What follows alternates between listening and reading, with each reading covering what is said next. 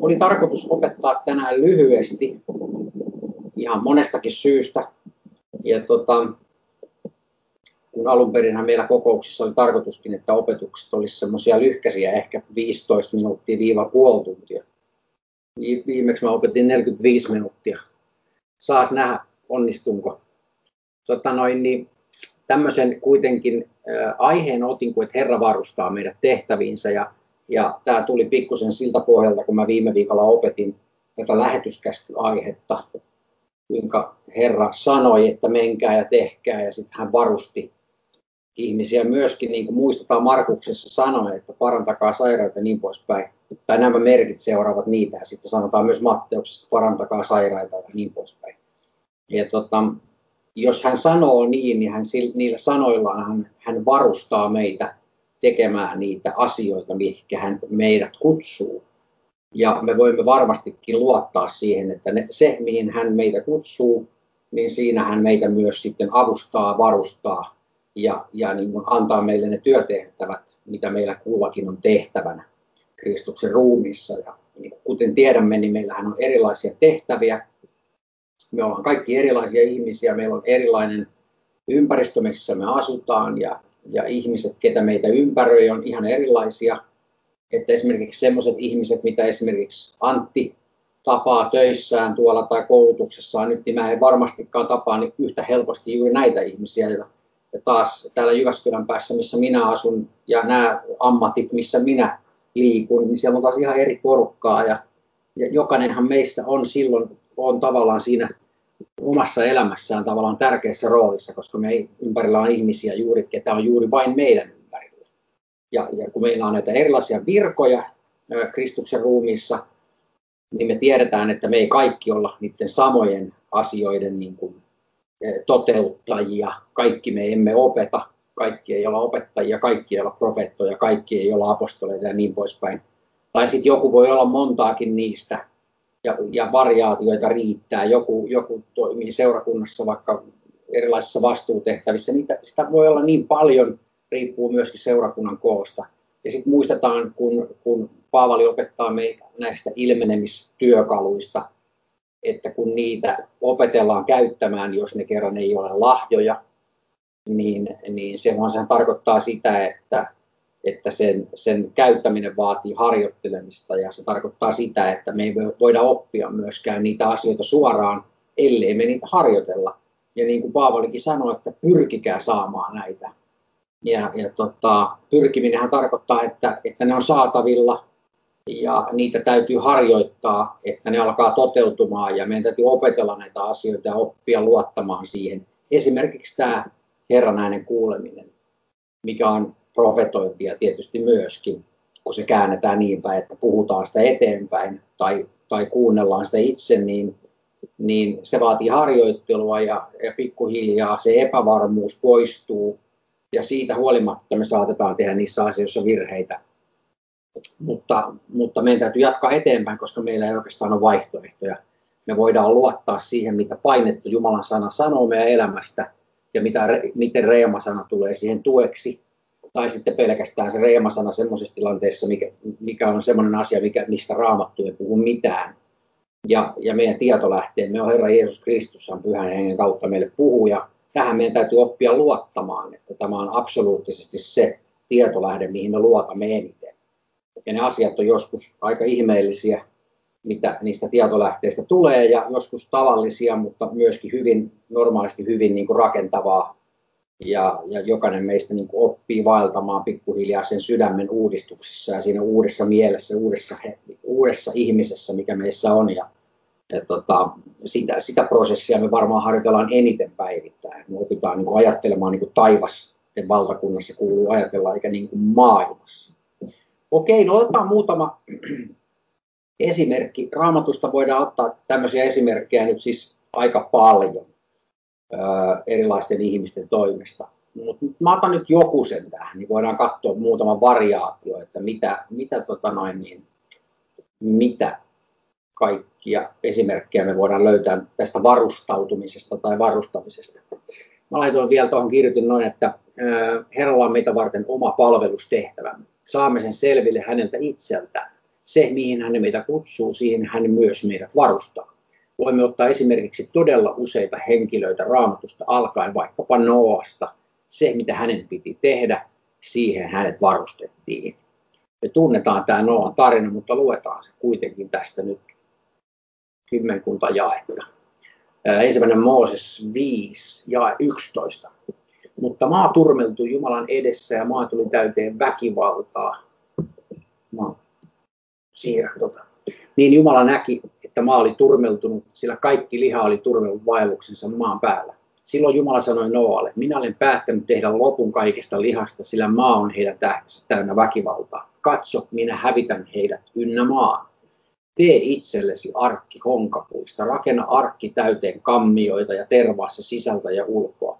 Ja näin on sinun se rakennettava. 300 kyynärää olkoon arkin pituus, 50 kyynärää sen leveys ja 30 kyynärää sen korkeus. Tee arkkiin valoaukko ja tee se kyynärän korkuiseksi ja sijoita arkin ovisen kylkeen. Rakenna siihen 3 kerrosta, alimmainen, keskimmäinen ja ylimmäinen. Sillä katso, minä annan vedenpaisumuksen tulla yli maan hävittämään taivaan alta kaiken lihan, kaiken, jossa on elämän henki. Kaikki, mikä on maan päällä, on hukkuva. Mutta sinun kanssasi minä tein liiton, ja sinun on mentävä arkkiin, sinun ja sinun poikiesi, vaimosi ja miniäsi sinun kanssasi. Ja kaikista eläimistä, kaikesta lihasta sinun on vietävä arkkiin 2 kutakin lajia, säilyttääksesi hengissä kanssasi. Niitä olkoon koiras ja naaras, lintuja lajiensa mukaan, karjaeläimiä lajiensa mukaan, kaikkia maan matelioita lajiensa mukaan. Tulkoon 2 kutakin lajia sinun luoksesi, säilyttääksesi ne hengissä. Ja hanki itsellesi kaikkinaista ravintoa syötäväksi kelpaavaa ja kokoa sitä talteen, että se olisi ruuaksi sinulle ja heille. Ja Nooa teki näin, aivan niin kuin Jumala hänen käski tehdä, niin hän teki. Siis Nooa teki sen, minkä hän sai tehtäväksi, ja hän teki kaiken tämän mukisematta. Me tiedetään, että hän rakensi arkkia 120 vuotta kuivalle maalle, sai osakseen varmasti paljon pilkkaa, mutta hän sai yksityiskohtaiset ohjeet, kuinka tämä tulee tehdä. Ja hän sen teki. Mahdottomankin tuntui sen tehtävän, että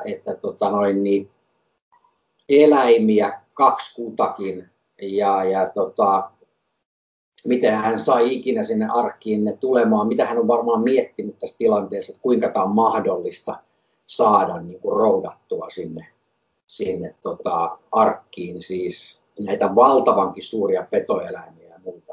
Ja kaikki oli kuitenkin mahdollista, koska hän oli tekemässä sitä tehtävää, joka hänelle annettiin tehtäväksi. Jos joku muu alkaisi nyt tekemään tämmöistä tehtävää omin päin, niin mä epäilen, että se ei onnistuisi tällä tavalla. Tämä meni niin kuin nappiin. Nooasta sanotaankin, että hän on siis, tiedämme, että hän on todella nöyrä mies. Hän teki niin kuin sanoi. Ja lopputulos oli se, mikä oli. Ja me tiedetään tämä. Okei, tässä on erittäin hyvä esimerkki kuuliaisuudesta.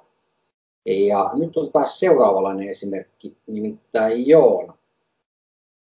Mä hypin tätä kertomusta. Me varmaan kaikki ollaan luettu Joonan kirja. Jos ei, niin se kannattaa sitten siinä tapauksessa lukeekin ajatuksella, jos ei ole tuttu tarina. Mutta kuitenkin Joona, ensimmäinen luku. Ja siitä 3 jaetta. Joonalle, Amittain pojalle, tuli tämä Herran sana. Nouse, mene Niiniveen, siihen suureen kaupunkiin, niin saarnaa sitä vastaan. Sillä heidän pahuutensa on noussut minun kasvoini eteen. Mutta Joona nousi paeteksensa Tarsiiseen Herran kasvojen edestä ja meni alas Jaffoon ja löysi laivan, joka oli lähtevä Tarsiiseen. Ja hän suoritti laivamaksun ja astui siihen mennäkseen heidän kanssansa Tarsiiseen pois Herran kasvojen edestä. Siis hän saa tehtävän, pitäisi lähteä Niiniveen. Niinive on olisiko se suunnilleen koilliseen, aika pitkä matka, jos vaikka Jerusalemista lähettäisiin liikkeelle. Niin hän lähtisi käytännössä lähestulkoon päinvastaiseen suuntaan merelle nykyisestä Jaffasta. Ja siis lähtee laivalla karkuun Herran kutsua. Tämä niin kuin naurattaa joskus hirveästi, mutta jos me ajatellaan tätä meidän omalle kohdalle, niin kuinka moni ihminen on yrittänyt noudattaa Herran ohjeita, ja sitten kun on tullut se tiukka paikka, kun hän on sanonut, että teen näin, niin on tehnyt mieli lähteä päinvastaiseen suuntaan, ja on ehkä omilla pienillä teoillamme lähdettykin päinvastaiseen suuntaan.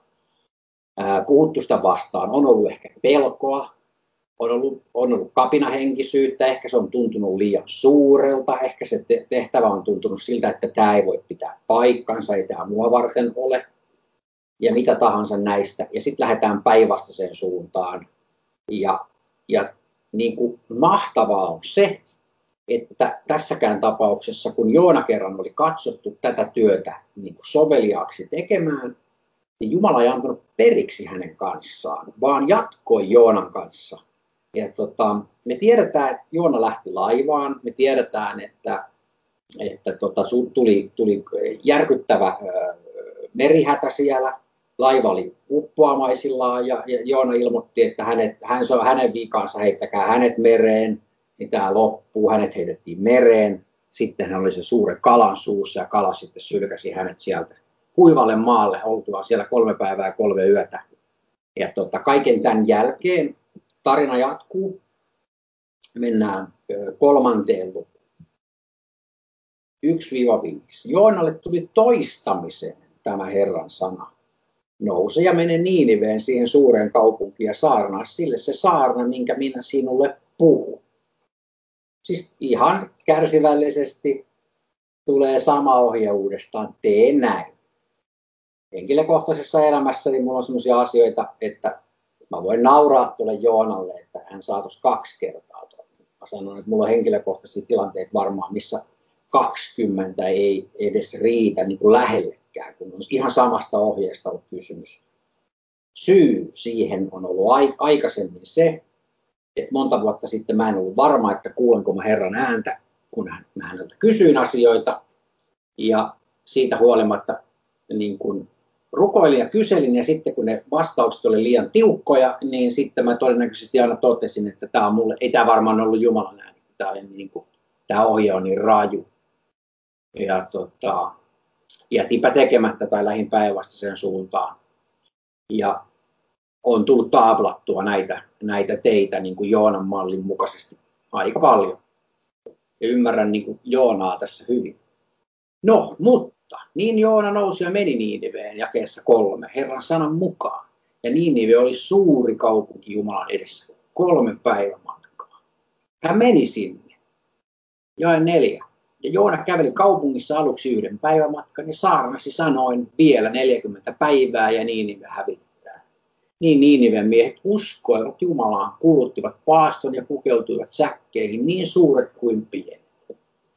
Siis hän menee tällaiseen suurkaupunkiin, hän menee saarnaamaan sinne tällaista sanomaa. Jos hän menisi saarnaamaan sinne tämmöistä sanomaa omin päin, niin kyllä hänet varmaan ainakin kivitetty olisi tai jotain muuta vastaavaa, sahattu jonkun puurungon sisällä puoliksi, niin kuin joillekin profeetoille kävi. Aika niin kuin karu kohtalo olisi voinut olla kaverilla omin päin, mutta hänet oli varustettu tähän, hänen tuli se tehdä, ja sitten kun hän lopulta siihen suostui, niin käsittämätöntä on, että nämä ihan oikeasti kuunteli, mitä hän sanoo. Ja tekivät parannusta. No se ei Joonalle sitten kelvannut, hän katsoi niinku sitä katkerana, että ei voi olla totta. Ja niin kuin muistetaan, tarina jatkuu sit siitä, kuinka Joona alkoi nurisemaan Jumalaa vastaan siitä, kuinka sä nyt näitä pelastat, kun nämä on niin kamalia ja syntisiä. Ja niin hän niin kuin osoitti lihallisuutensa siinä, mutta kuitenkin hän teki sen, mikä sanottiin. Hän teki sen työn, mihinkä hänet oli varustettu. Ja kun hän sitten sen kutsun otti vastaan ja teki sen, tapahtui niin, kun Jumala halusi. Ja se oli mahdollista täyttää. Tämä on niin kuin hyvä esimerkki mun mielestä näistä tilanteista. No sitten tulee niin kuin vielä niin kuin pykälää mun mielestä hauskempi esimerkki, jos näin voidaan sanoa. Tuomarien kirjassa nimittäin 6. luvussa ruvetaan puhua Gideonista. Katsotaanpas, mitä Gideonista sanotaan. Ja Herran enkeli tuli ja istui Ofran tammen alle, joka on Abieserilaisen Joan oma. Juuri kun tämän poika Gideon oli puimassa nisuja viinikuurnassa korjatakseen ne talteen midianilaisilta. He olivat siis hyökkäämässä sinne ja hyökkäsivätkin sitten. Ja tämä on mun mielestä hauska kuva jotenkin, että hän oli puimassa niin syö viinikuurnassa. Viinikuurnahan on semmoinen syväkin niin kuin piilossa oleva paikka. Et jotenkin tuntuu, että hän on niin kuin ollut kaikkien katseiden piilossa siellä. Ja sitten Herran enkeli tulee jakeessa 12 sanoo, ja Herran enkeli ilmestyy hänelle ja sanoi hänelle, Herra olkoon sinun kanssasi ja sinä sotaa urho. Siis enkeli sanoi, että hän on sotaa urho, mikä on niin kuin Gideonille melkoinen kommentti. Herran enkeli hän puhuu tietysti tämän sen takia näin, koska hän tietää, että Gideon on valittu tekemään se tehtävä, mihinkä Jumala häntä kutsuu, ja hän pystyy sen tekemään. Siksi hän on sotaurho. Hänen pitäisi nähdä itsensäkin sotaurhona. Hän näkee sitten vasta vähän myöhemmin. Jae 13. Niin Gideon vastasi hänelle, oi Herrani, jos Herra on meidän kanssamme, miksi sitten kaikki tämä on meitä kohdannut? Ja missä ovat kaikki hänen ihmeelliset tekonsa, joista isämme ovat meille kertoneet sanoen, Herra on johdattanut meidät tänne Egyptistä, mutta nyt Herra on hyljännyt meidät ja antanut meidät Midianin kouriin. Siis tyypillinen esimerkki. Tulee Jumalan sana, sinä sotaurho. Ja alkaa heti nurina siitä, että no ei ole mitään tapahtunut ja miksi tämä asiat sitten on näin, jos sä oot noin voimallinen ja miksei sitten mitään tapahdu. Ja näitä tavallisia niin kuin ihmisen kysymyksiä. Ja 14. Silloin Herra kääntyi hänelle ja sanoi, mene tässä voimassasi ja vapauta Israel Midianin kourista. Minä lähetän sinut. Hän vastasi hänelle, oi Herra, millä minä vapautan Israelin? Minun sukunihan on heikoin manassassa, minä itse olen kaikkein vähäisin isäni perheessä. Hänelle siis sanottiin, että hän on sotaurho, ja hän itse toteaa, että hän oli siis ihan täys nolla. Ettei niin kuin enempää voisi olla nolla. Herra sanoi hänelle, minä olen sinun kanssasi, ja sinä voitat midianilaiset niin kuin yhden ainoan miehen. Mutta hän sanoi hänelle, jos olen saanut armon sinun silmiesi edessä, niin osoita minulle tunnusteoilla, että sinä itse puhut minun kanssa. Ja ei niin kuin meinaa uskoa, ei millään. Pitää niin kuin suvastutella melkein miestä, että hän on lähtemässä tähän tehtävään. Ei meinaa itse suostua siihen kovinkaan herkästi. Joona lähti saman tien karkuun, ei selitellyt mitään.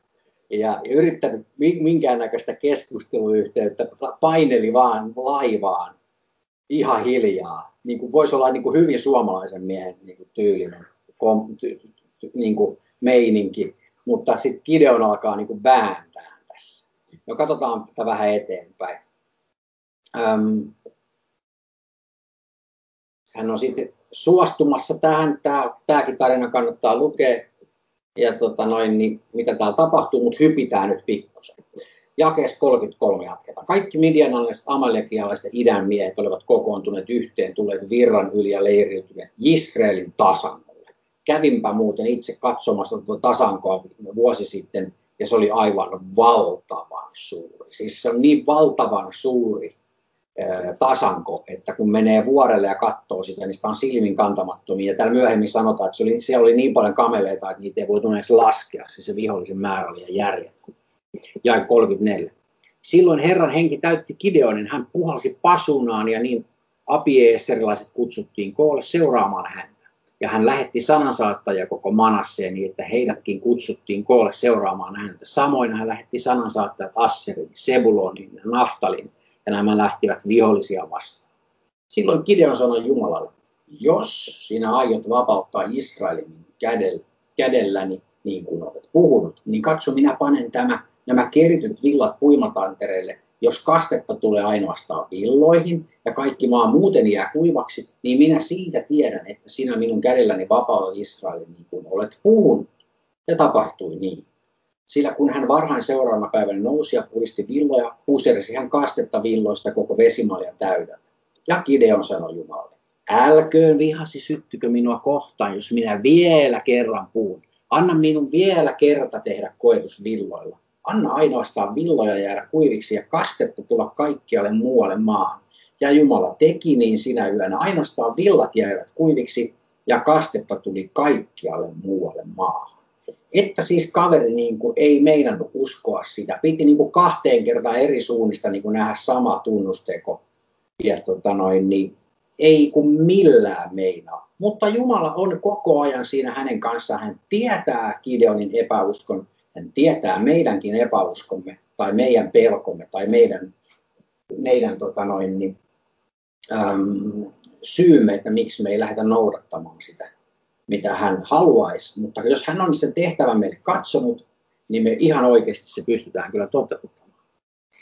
Sitten jatketaan kertomusta vähän eteenpäin. Hypätään taas 7. luku. Ja 1. Varhain seuraavana aamuna Jerubbaal, se on Gideon, minä kaikki väki, joka oli hänen kanssaan, leyriytyy Haarodin lähteelle. Midialaisten leiri taas oli siitä Mooren kukkulasta pohjoiseen päin tasan. Mutta Herra sanoi Gideonille, sinulla on kanssasi liian paljon väkeä antaaksesi Midian heidän käsinsä. Muuten Israel voisi kerskua minua vastaan ja sanoa, oma käteni vapautti minut. Julista siis kansankuulle näin. Se, joka pelkää ja on arka, palatkoon takaisin ja väistyköön Gileadin vuorilta. Niin kansasta palasi takaisin 22 000 ja 10 000 jäi. Ja Herra sanoi Gideonille, vielä on väkeä liian paljon. Vie he alas veden ääreen, niin minä siellä heidät sinut tutkin. Se, josta minä sinulle sanon, tämä lähteköön sinun kanssasi, se lähteköön kanssasi, mutta jokainen, josta minä sinulle sanon, tämä älköön lähtekö sinun kanssasi, se älköön lähtekö. Niin hän vei väen alas veden ääreen ja Herra sanoi Gideonille, aseta erikseen jokainen, joka latkii vettä kielellään niin kuin koira latkii. Ja samoin jokainen, joka laskeutuu polvilleen juodaksensa. Niiden luku, jotka latkivat kädestä suuhun, oli 300 miestä. Kaikki muu väki oli laskeutunut polvilleen juomaan vettä. Silloin Herra sanoi Gideonille, niillä 300 miehellä, jotka latkivat, minä vapautan teidät ja annan Midianin sinun käsisi. Kaikki muu väki menkö kukin kotiinsa. Sitten väki otti mukaansa eväät ja pasunansa ja hän päästi kaikki Israelin miehet menemään kunkin majalleen pidättäen ainoastaan 300 miestä. Ja midianalaisten leiri oli hänen alapuolellaan tasangolla. Sinä yönä Herra sanoi hänelle, nouse ja käy leirin kimppuun, sillä minä annan sen sinun käsisi. Mutta jos sinä pelkäät, eli koska sinä nyt sitten pelkäät kuitenkin käydä sen kimppuun, niin mene palvelijasi Puuran kanssa alas leiriin ja kuuntele mitä siellä puhutaan. Sitten saat rohkeutta käydä leirin kimppuun. Niin hän meni palvelijansa Puuran kanssa alas aina leirin etuvartioiden luo. Niin kuin tiedetään, hän kuuli keskustelun siellä siitä. Joku oli nähnyt unen ja he pelkäsivät tätä. Ja kaikki meni eteenpäin niin, että hän hyökkäsi sinne. Mutta mietitäänpäs nyt kerran vielä. Siis häntä kutsuttiin, hän pyysi tunnustekoja hän tekikin niitä asioita siellä. Aluksi me hypättiin niitä paikkoja, missä hävitti niitä kaikennäköisiä asarakarsikoita ja muita, kun Jumala halusi. Hän niin rupesi osoittamaan sitä rohkeutta ja tekemään tekojaan, mutta silti se niin päämäärä, mikä oli tämä suuri voitto, niin siihen hän ei meinannut millään uskaltaa lähteä. Hän haki ja haki niin todistelua siltä, että Jumalan piti näyttää hänelle koko ajan jotain merkkejä.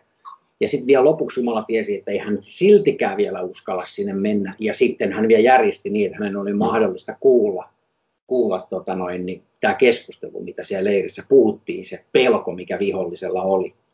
Ja lopputulos sitten on täällä. Tuomarit 7:20. Niin ne 3 joukkoa puolsivat pasunoihin, murskasivat saviruukut, tempasivat vasempaan käteen tulisoidut ja oikean pasunat, puhalsivat niihin ja huusivat Herra ja Gideonin miekka ja seisoivat kukin paikallaan leirin ympärillä, mutta leirissä kaikki juoksivat sekaisin, kirkuivat ja pakenivat.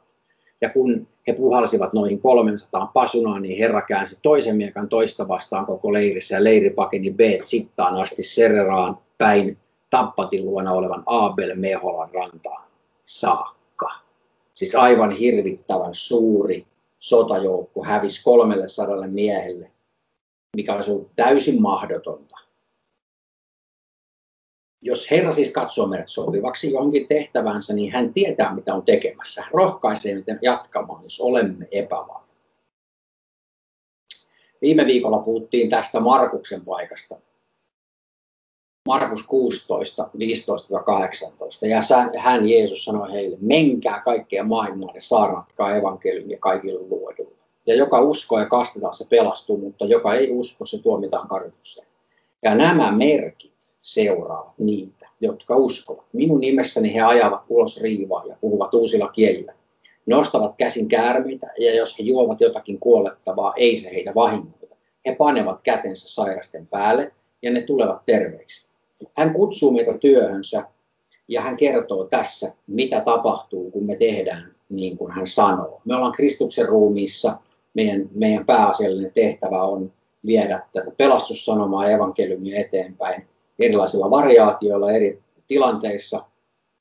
Ja sielujen pelastuminen on tärkeä työ, mikä on nyt meidän työmme. Ja hän tässä kertoo, miten hän varustaa. Ja hän kertoo, mitkä merkit sitten seuraavat niitä, jotka niin tekevät.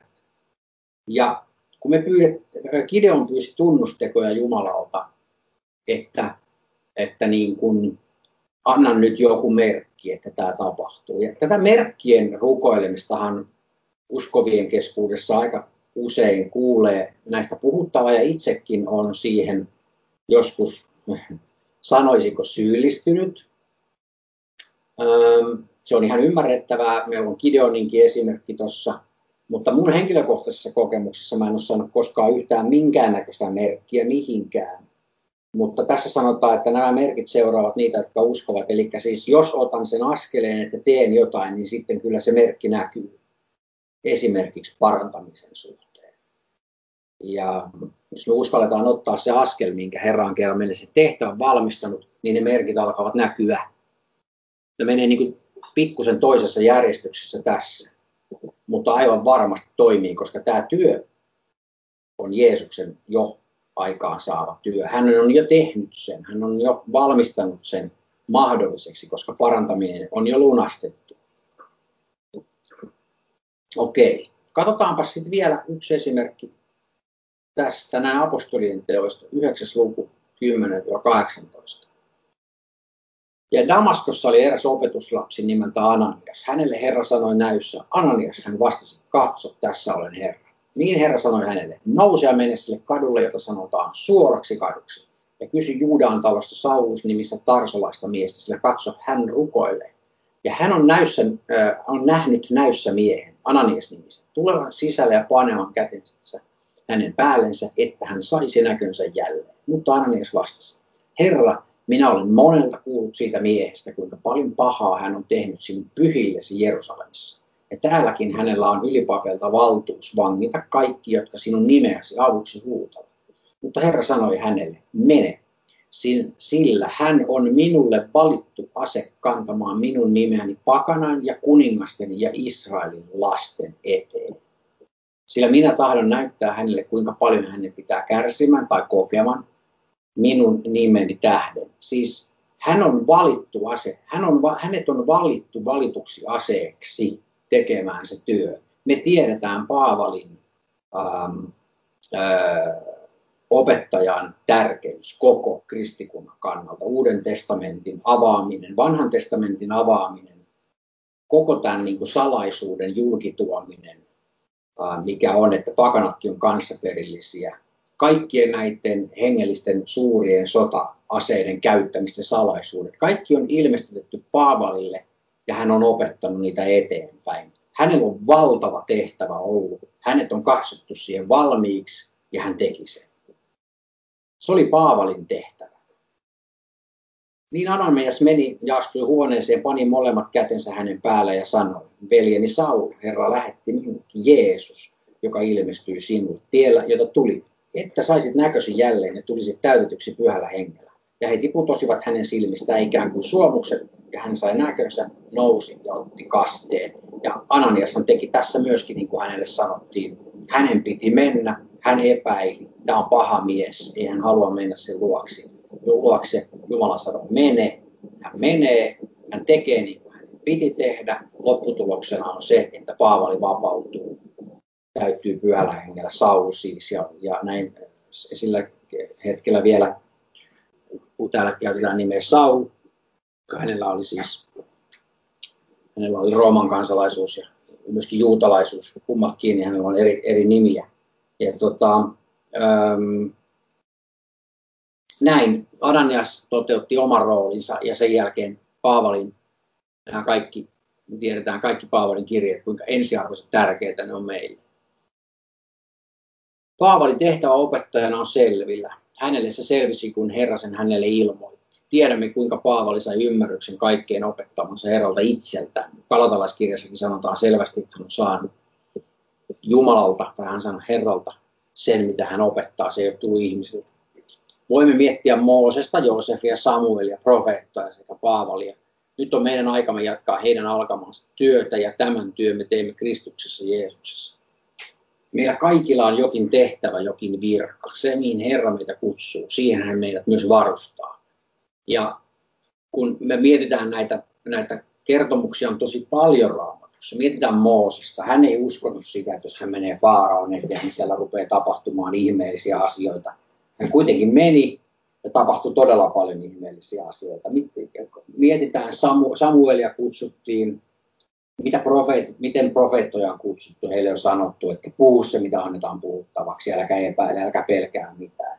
Jeesuksesta on kirjoitettu ennustuksia Raamatun alusta asti ja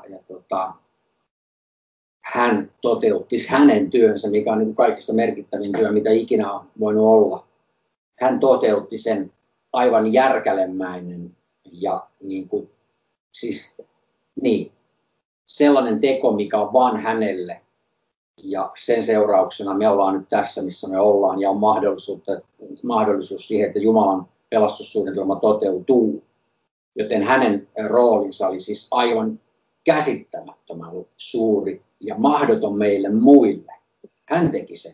Me ei voida yrittää vaeltaa niin kuin hän siinä esimerkissä, että me ruvettaisiin painelemaan niitä polkuja, mitä hän paineli, vaan hän kertoo kyllä meille sitten, tässä asemassa, missä hän on nyt seurakunnan pää, että mikä se meidän roolimme on. Ja sen, minkä hän meille sitten kertoo, niin